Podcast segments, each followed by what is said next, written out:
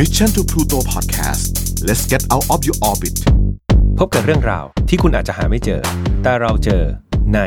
f i n a l f i l e Podcast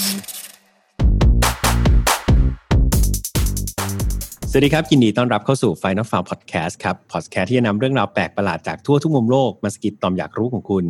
วันนี้คุณอยู่กับผมแฮมทัชพลนะครับ แล้วก็หากมองปฏิทินกันวันนี้วันที่ 16 เมษายนนะครับ ก็เป็นวันหวยออกที่หวยไม่ออกนะครับ แล้วก็แน่นอนว่าเรามีนัดกับตอนพิเศษนะครับ กับ Final f i l e Open Case ครับ กับแขกคนพิเศษคนเดิม สวัสดีครับน้องนนท์สวัสดีครับ ทุกคนนนท์เองครับครับก็วันนี้อาจจะมีเสียงที่ไม่ค่อยจะเหมือนกับเทปก่อนหน้าเนาะเพราะว่าวันนี้เราใช้เทคโนโลยีในการอัดนะครับจากบ้าน ใช่ไหมนนท์ใช่ครับ วันนี้เราอัดผ่านซูมนะฮะก็จะอาจจะเสียงไม่ดีนิดหน่อย แต่ไม่ต้องห่วงว่า content จะเสียไป content แน่นเหมือนเดิมแน่นอน ใช่ครับ ไม่น่าจะทำให้แฟน Final f i l e ผิดหวังนะครับ แต่ว่ายังไงก็เรื่องเสียงก็อาจจะมี drop ลงไปบ้างนะครับ ตามสถานการณ์ ซึ่งยังไงตอนนี้ social distancing ก็สำคัญที่สุดใช่ไหมนนท์ถูกต้องครับ ตอนนี้ก็เป็นคือเป็นสิ่งที่จะทำให้ สามารถหยุดเชื้อตอนนี้ได้เลยครับครับก็ยังไงตอนนี้ก็รักษาสุขภาพกันทุกคนนะครับเข้ามาสู่ตัว Open Case ของเราวันนี้ก็เดี๋ยวยังไงคนหลักต้องเป็นน้องนนท์แล้วแหละเนาะได้เดี๋ยวเราสลับกันเล่า วันนี้ตานนท์บ้างครับครับ เป็นไงบ้างวันนี้เรื่องราวของน้องนนท์อ่าคือวันนี้เนี่ยจะมาเล่าเหตุการณ์เหตุการณ์หนึ่งครับ ซึ่งเป็นเหตุการณ์ที่เกิดขึ้นหลังจากเหตุการณ์นายวันวันพี่แฮมพอจะจำเหตุการณ์นายวันวันพอนึกออกนะครับค่อนค่อนข้างจะเกิดนานเนาะพี่พี่เข้าใจว่าวันวันๆก็น่าจะเป็นปี 2011 อ่าผ่านมาเกือบ10ปีแล้วนนท์นนท์ช่วยเล่าให้ฟังอีกทีพี่พี่ว่าพี่ลืมแล้วแหละโอเคได้เลย เหตุการณ์นายวันวันเนี่ยไม่ใช่ปี 2011 แต่เป็นปี 2001 ครับพี่ แต่ 11 กับนายวันวันเนี่ยมันคือวันที่ 11 เดือนกันยายนก็คือเดือน 9 นะครับฝรั่งเนี่ยเขาจะนับวันเป็นอย่างนี้เขาจะนับเขาจะอ่านเอาชื่อเดือนมาก่อน เอาเดือนมาก่อน แล้วก็ค่อยเป็นวันนะครับ เหตุการณ์นายวันวันมันคืออย่างนี้ ตอนนั้นเนี่ยเป็นเหตุการณ์ที่เรียกได้ว่าสร้างความ ตื่นตระหนก แล้วก็สร้างความเศร้าให้กับโลกมากๆ ไม่ใช่แค่ที่สหรัฐอเมริกาเท่านั้นนะครับ มันเป็นเหตุการณ์ที่มีกลุ่มผู้ก่อการร้ายนะครับ ได้ขับเครื่องบินชนไปกับตึก World Trade นะครับแล้วชนถึง 2 ครั้งด้วยกันนะครับ ซึ่งตอนนั้นเนี่ย กลุ่มผู้ก่อการร้ายเนี่ยเขาแบ่งกันเป็นหลายกลุ่มเลยนะรู้สึกจะ 4 กลุ่มนะครับ แล้วก็มีการชนตึก World Trade นะครับ ซึ่งตอนนั้นเนี่ยคนก็เหตุการณ์นี้เนี่ยทำให้เศรษฐกิจแย่ลงคนตกงานมากมาย สร้างความหวาดกลัวให้กับเรื่องของการก่อการร้ายตอนนั้นเลยนะครับ แต่เหตุการณ์หลักๆ ที่นนท์จะเล่าให้ฟังวันนี้เนี่ยไม่ใช่เรื่องนายวันๆทีเดียว แต่มันเป็นเหตุการณ์หลังจากนายวันๆครับอ๋อยังมีเหตุการณ์อย่างอื่นด้วยเหรอครับอ่าที่ใช่คิดว่าเครื่องบินชนแล้วก็จบซะอีก อ่ามันเป็นเหตุการณ์หลังจากในวันวันๆครับในวันวันๆเนี่ยเหตุการณ์คือเกิดวันที่ 11 กันยายนปี 2001 ใช่ไหมครับที่มีผู้ก่อการร้ายต่างประเทศโจมตีใช่ไหมครับแต่เหตุการณ์ครั้งนั้นเนี่ยก็สร้างความหวาดกลัวมาก สร้างความไม่ไว้ใจในสังคมอเมริกันมากๆนะครับแต่เหตุการณ์ที่เกิดขึ้นหลังจากนั้น 1 สัปดาห์ครับก็คือวันที่ 18 กันยายนปี 2001 ครับเหตุการณ์ครั้งนั้นเนี่ยเป็นเหตุการณ์การก่อการร้ายด้วยจดหมายครับ อืมอ่าจดหมายเนี่ยนะ ใช่ครับ เป็นการก่อการร้ายด้วยจดหมาย แต่จดหมายอันนั้นเนี่ยมันมีการผสมสารชีวภาพที่อันตรายที่เขาเรียกกันว่าสปอร์แอนทรักครับเออคำว่า anthrax นี่พี่ค่อนข้างคุ้นเหมือนกันเนาะแม้แม้ว่าจะผ่านมาค่อนข้างนานแล้วเหมือนกันครับ คือเหตุการณ์นี้เนี่ยเป็นเหตุการณ์ที่เขาเนี่ยผู้ก่อการร้ายเนี่ยนะครับ ได้โปรยสปอร์ซึ่งเป็นผงสปอร์เนี่ยนะครับของ anthrax ไว้เนี่ยลงบนจดหมาย พื้นฐานเวลาคนเราได้จดหมายเนี่ยมันจะเป็นอย่างนี้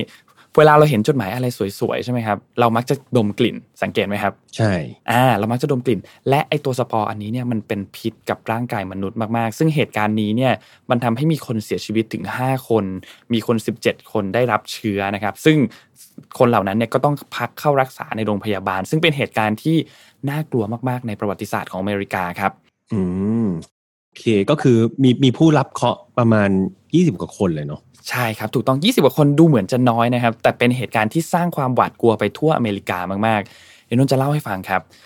วันที่ 18 กันยายนปี 2001 นะครับ หลังจากเหตุการณ์ในวันวันหนึ่งสัปดาห์เนี่ยมันมีจดหมาย 7 ฉบับครับ ที่ส่งไปยังสำนักข่าว หลายสำนักข่าวเลย ABC CBS NBC New York Post AMI นะครับส่งไปเยอะมากๆนะครับ ซึ่งจดหมายเหล่านั้นเนี่ยเป็นจดหมายที่เต็มไปด้วยสปอร์ของแอนทรักซ์ซึ่งเป็นโรคที่รุนแรงมากๆ อย่างที่บอกนะครับนนจะขยายความเรื่องโรคแอนทรักซ์ให้ฟังนิดหนึ่งคือโรคแอนทรักซ์เนี่ยเป็นโรคเฉียบพลัน ซึ่งเกิดจากแบคทีเรีย Bacillus anthracis ครับ ซึ่งปกติแล้วเนี่ยจะเป็นผลต่อสัตว์เลี้ยงลูกด้วยนมครับ รวมไปถึงมนุษย์ด้วย เพราะมนุษย์ก็เป็นสัตว์เลี้ยงลูกด้วยนมใช่ไหมครับ และมี 3 ชนิดครับที่ติดโรค คือมันติดผ่านทางผิวหนังได้ ปิดทางติดทางการหายใจเข้าไปได้ แล้วก็ทางการกินครับ ซึ่งอย่างที่บอกว่าเชื้ออันนี้เนี่ยมันอันตรายมากๆ และที่สำคัญคือไม่มีรสไม่มีกลิ่น แล้วเราก็ไม่มีทางรู้เลยว่า ที่เรากำลังดมอยู่เนี่ย เป็นแอนทรักซ์แบคทีเรียหรือเป็นแอนทรักซ์หรือเปล่า เพราะเราไม่มีไม่รู้เลยว่ามันไม่กลิ่นไม่มีอะไรเลยนะครับพอมารู้ตัวอีกทีหนึ่งก็คือติดโรคมีอาการแล้วนะครับ ซึ่งฟังดูคล้ายๆเหมือนโควิด -19 เหมือนกันนะครับ คือเราก็ไม่รู้เหมือนกันว่าเราไปติดมาตอนไหน บางทีบางคนไม่แสดงอาการด้วย แล้วพอถึงเวลาแล้วเนี่ยมันถึงมีอาการหนักๆนะครับ ซึ่งโรคระบาดผ่านทางผิวหนังเนี่ยมันจะทำให้เกิดเนื้อร้ายครับ คือซึ่งตอนแรกๆเนี่ยมันก็จะเล็ก แล้วหลังจากนั้นมันจะค่อยๆ ขยายขึ้นขยายขึ้นความรุนแรงของไอตัวแผลอันนี้เนี่ยมันก็จะหนักขึ้นหนักขึ้นหนักขึ้นครับซึ่งรูปแบบของโรคระบาดอันนี้เนี่ยมันค่อนข้างหายากนะครับ ซึ่งถ้าหากว่าโรคระบาดเข้าไปทางระบบทางเดินอาหาร ผ่านการย่อยอาหาร ผ่านระบบทางย่อยอาหารเนี่ยนะครับ ก็จะทำให้เสียชีวิตได้ถ้ารักษาไม่ทันเวลา และอัตราการป่วยของผู้ที่ติดตัวแอนแทรกอันนี้เนี่ยสูงมากครับอยู่ที่ประมาณ 80-90%เลยครับ โอ้โห ถ้าเป็นการผ่านทางลมหายใจ ตายไปสักแปดหรือเก้าคนเลย ใช่ครับ หนักมากๆนะครับ อันนี้ซึ่งเหตุการณ์อันนี้เนี่ยเขาให้ชื่อเอ็ดคานว่าอเมริทรักเลยครับ โอ้อ่าคนอเมริกันตั้งชื่อ ใช่พี่พี่ว่าผู้ก่อการการร้ายนี่เขาก็ค่อนข้างคิดมาอย่างดีเนาะอย่างที่นนท์บอกว่ามันมีการติดต่อทั้งนั้นด้านการดมครักาบรสัมผัสใช่ไหมครับ แล้วก็การกิน พี่ว่าพอเขาส่งจดหมายเนี่ยอย่างน้อยๆเนี่ยอย่างที่นนท์ว่าเขาต้องสัมผัสแล้วแหละ หนึ่งอย่าง แล้วถ้าเพิ่ม potential ในการติดให้มากขึ้นโดยการที่แบบเป็นจดหมายสวยๆให้คนสูดดมมันเข้าไปเนี่ยก็เป็นแบบสองปัจจัยแล้วที่ทำให้คนมีโอกาสจะติดเชื้ออันนี้ได้จากผู้ไม่ประสงค์ดี ถูกต้องครับ เหตุการณ์ครั้งนี้เนี่ยมันแบ่งเป็น 2 รอบครับ ไม่ได้มีรอบเดียวด้วยนะมี 2 รอบนะครับรอบแรกเนี่ยอย่างที่บอกเป็นการส่งจดหมาย 5 ฉบับครับ คือส่งไปที่สำนักข่าว ABC CBS NBC New York Post แล้วก็ส่งไปที่วุฒิสมาชิกของพรรคเดโมแครตครับ ซึ่งตอนนั้นเนี่ยวุฒิสมาชิกที่ได้รับจดหมายนี้เนี่ยมีทอมดัชเชลกับแพทริกลีฮีนะครับครับครับอืมซึ่งการโจมตีครั้งนี้เนี่ยทำให้ผู้ได้รับเชื้อที่มันเป็นมันเหมือนเป็นอาวุธชีวภาพเหมือนกันนะครับ ผ่านทางจดหมายเนี่ยทำให้คนอเมริกาเนี่ย ถึง 11 คนนะครับที่ติดผ่านทางลมหายใจ 11 คนที่เป็นโรคทางผิวหนัง และอีก 5 คนที่ผ่าถ้า 5 คนจาก 11 คนที่ผ่านทางหายใจเนี่ยเสียชีวิตครับอ๋อแสดงว่าสุดท้ายแล้วเนี่ยจากจดหมายห้าฉบับเนี่ยมีคนที่ได้รับผลผลกระทบไปประมาณอ่า27คน อ่าใช่ถูกต้องครับ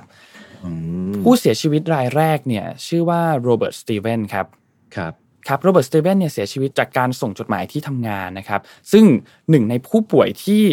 ได้รับผลกระทบจากเรื่องนี้เนี่ยมีเด็กด้วยครับ ไม่ได้มีแค่คนที่เป็นคนวัยทำงานเท่านั้น มันแสดงให้เห็นเลยว่าเขาไม่เลือกนะครับ คือเขาส่งไปเลย แล้วเขาก็ไม่สนใจด้วยว่าผู้ที่จะรับเคราะห์เนี่ยเป็นใครนะครับ ซึ่งพอมีเหตุการณ์นี้เกิดขึ้นมาเนี่ยตำรวจก็ทำการล่าหาตัวเลยครับ ว่าใครเนี่ยเป็นคนส่งจดหมายนี้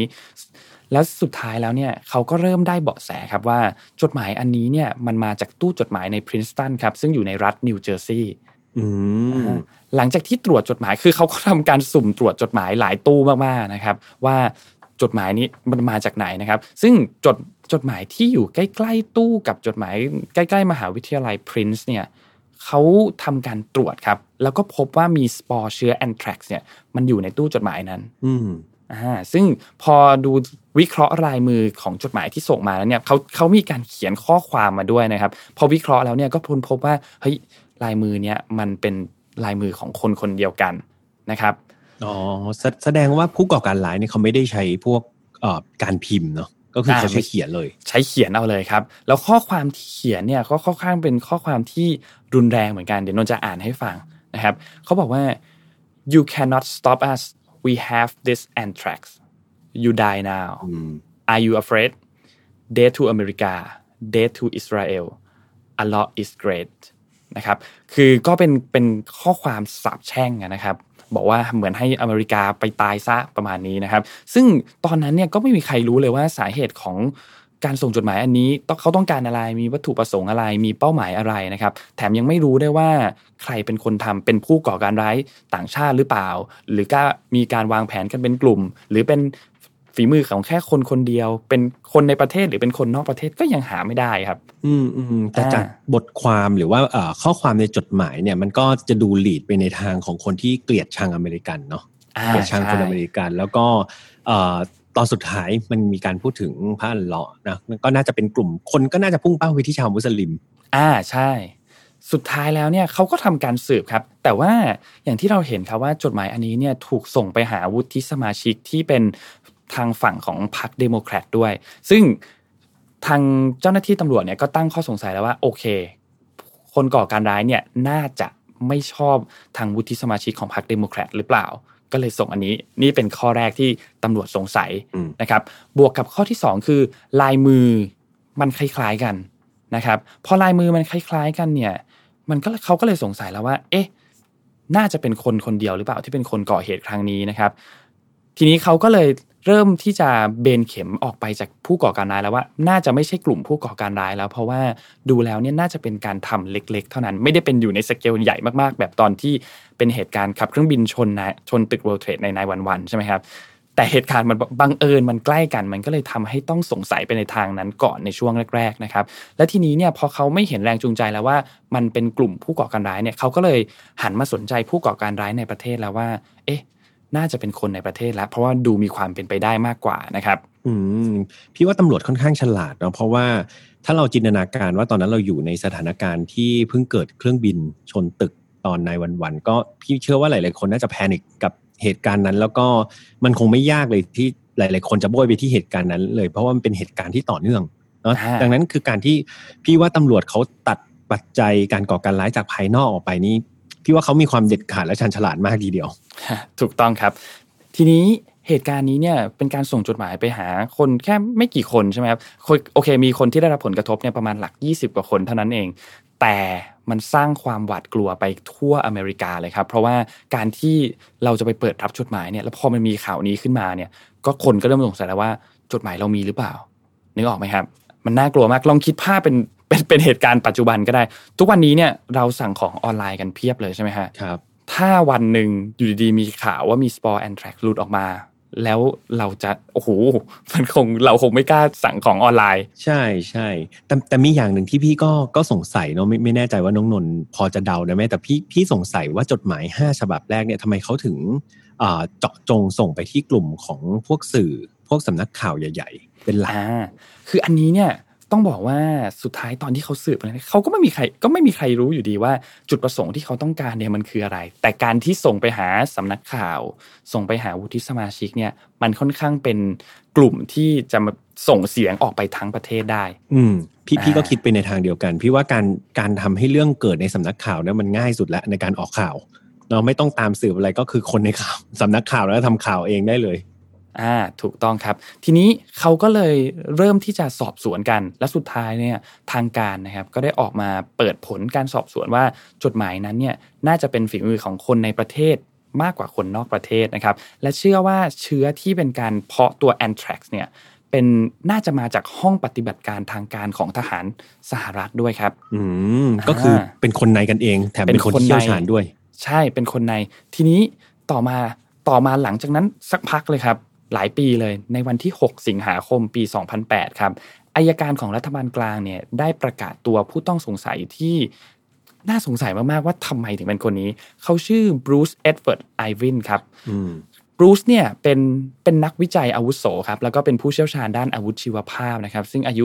62 ปีนะครับและทำงานในห้องแล็บของสถาบันการแพทย์ป้องกันภัยอาวุธชีวภาพที่Fort Detrick ที่รัฐแมริแลนด์ของสหรัฐด้วยครับ คือเป็นคนในเลย อืมก็คนในเลยนะอ่า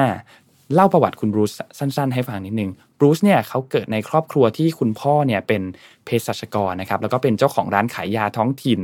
ซึ่งตัวเขาเองเนี่ยพอคุณพ่อเป็นเภสัชกรเขาก็มีความสนใจในเรื่องเกี่ยวกับวิทยาศาสตร์นะครับศึกษาเกี่ยวกับวิทยาศาสตร์จนได้เป็นนักวิทยาศาสตร์ประจำห้องแลบอย่างที่บอกนะครับซึ่งเขาก็ศึกษาโรคติดเชื้อแอนทรักซ์มาเป็นเวลา 18 ปีเลยครับ อืมและเขาก็เป็นคลุกคลีเชี่ยวชาญเชี่ยวชาญเลยนะฮะ และที่สำคัญเขาเป็นหนึ่งในเจ้าหน้าที่ที่เข้าไปตรวจสอบคดีจดหมาย a n t r a x ร่วมกับ FBI ด้วยครับ โอ้โห คือเรียกได้ว่าเนียนสุดๆเลยนะฮะ คือมามาสืบคดีร่วมกับ FBI ด้วย ครับ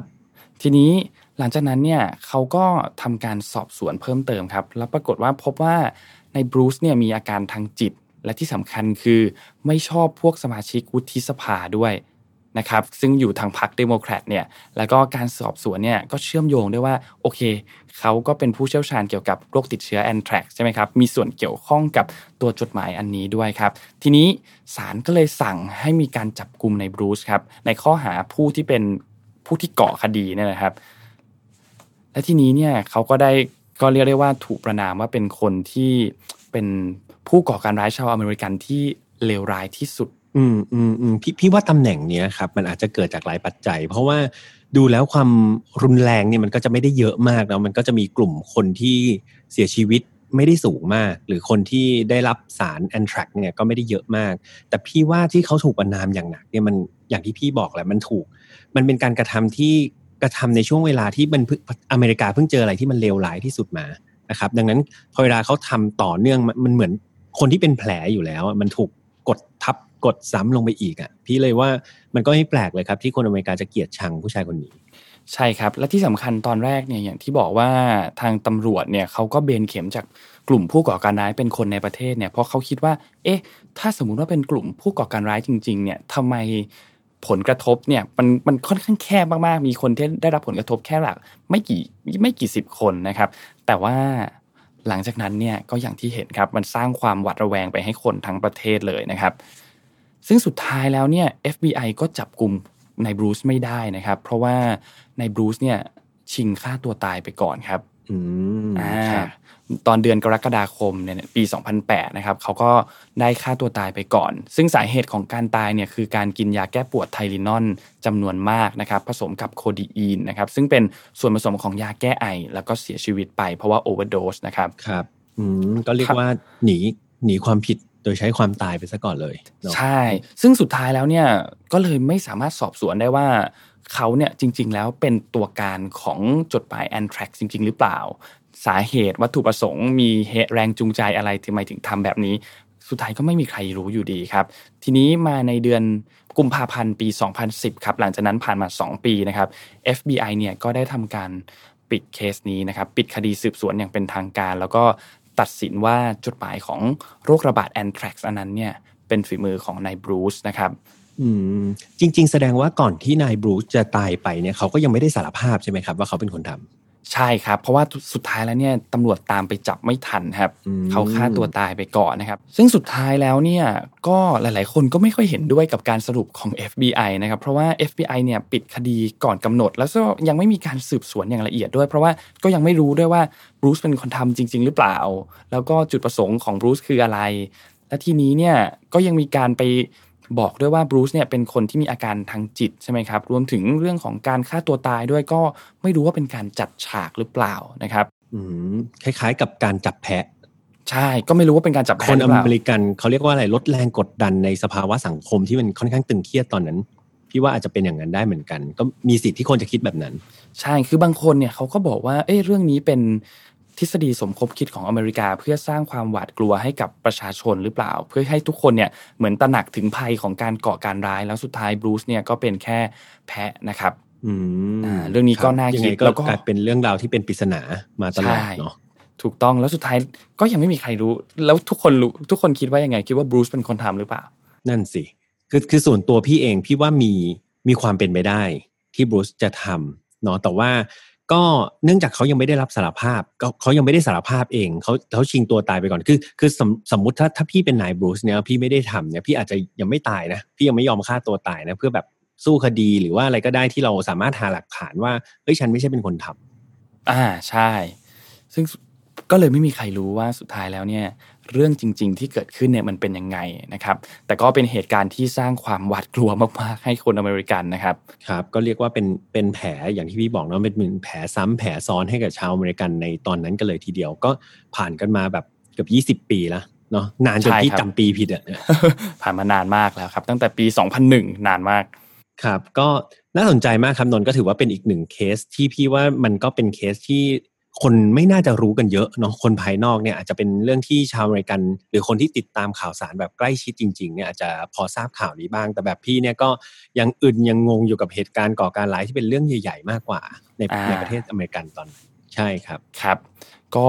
เดี๋ยวไว้ครั้งหน้าเนี่ยที่เดี๋ยวนนมาเล่าอีกให้ฟังอีกทีนึงเนี่ยจะเป็นคดีที่ลึกลับลึกลับแบบนี้แหละเดี๋ยวเราจะหยิบมายกมา แล้วเล่าให้ฟังใน File Not Found Open Case อีกแน่นอนเยี่ยมเลยครับ เยี่ยมเลยครับ แต่ว่ารอบหน้าก็คงต้องเป็นพี่อ่าใช่พี่ก็จะสลับกันซาดิสต์ใครชอบซาดิสต์เนี่ยก็เดี๋ยวพี่จะไปหาเคสซาดิสต์มานะครับ ก็หวังว่าจะชอบกันสำหรับ File Not Found Open Case นะครับ แล้วก็วันนี้ยังไงก็ต้องฝากให้ทุกคนช่วยดูแลสุขภาพตัวเองเนาะเพราะว่าเหตุการณ์โควิด -19 เอาจริง ๆ ก็เหมือนมันจะดีขึ้นนะครับ แต่ว่ามันก็ยังไม่มีวิธีการในการรักษาหรือยังไม่มีวัคซีนที่ใช้สำหรับรักษาโรคนี้โดยตรง นะครับ ดังนั้นการป้องกันตัวเองการ work from home หรือว่าเนี่ยครับต้องมาทำงานกันจากบ้านไม่ว่าผมหรือน้องนนท์หรือว่าน้องที่เป็นซาวเอนจิเนียร์ก็ทุกคนก็ช่วยกันคนละเล็กคนละน้อยนะครับ เพื่อให้ปัญหามันเกิดน้อยที่สุดครับครับ ก็อย่างที่บอกฮะดูแลสุขภาพด้วยนะครับ รวมถึงสุขภาพกายดีแล้ว อย่าลืมดูแลสุขภาพใจกับคนรอบตัวของเราครอบครัวของเราด้วยครับครับผมสำหรับใครที่ชอบไฟนอตฟาวนะครับก็จริงๆ ฟังได้ทุกๆ เย็นวันศุกร์เนาะจะเป็น File Not Found ภาคปกตินะครับแต่ว่าถ้าภาคพิเศษ Open Case แบบนี้ผมกับน้องนนท์ก็จะมาสลับกันเล่าในวันที่ 1 และวันที่ 16 ของทุกเดือนนะครับก็หวังว่าทุกคนจะถูกใจกันนะครับสำหรับใครที่อยากจะคอมเมนต์อะไรตอนนี้เรามีแฟนเพจนะครับก็เข้าไปไลค์เข้าไปกดแชร์กด คอมเมนต์อะไรทุกอย่างเดี๋ยวยังไงทีมงานจะเข้าไปอ่านทุก ๆ อันนะครับ ส่วนช่องทางเราก็ช่องทางมาตรฐานครับเหมือนเดิมไม่ว่าจะเป็น YouTube Spotify SoundCloud Apple Podcast Soundbean อ่า Podbean ครับขอโทษนะครับ อันนี้ก็สามารถเข้าไปฟังกันได้เลยนะครับ ตอนนี้เรามีรายการใน Mission to Pluto เยอะแยะอออยู่ 3-4 รายการเลยเนาะยังไงก็ลองไปติดตามอัปเดตข่าวสาร แล้วก็ไปติดตามฟังได้ทุกรายการเลยครับในนั้น โอเคครับงั้นวันนี้ เราสองคนต้องลาไปก่อนครับ แล้วเจอกันใหม่ครั้งหน้า โอเคครับ สวัสดีครับ Mission to Pluto Podcast let's get out of your orbit พบกับเรื่องราวที่คุณอาจจะหาไม่เจอ แต่เราเจอใน f i n a l f i l e Podcast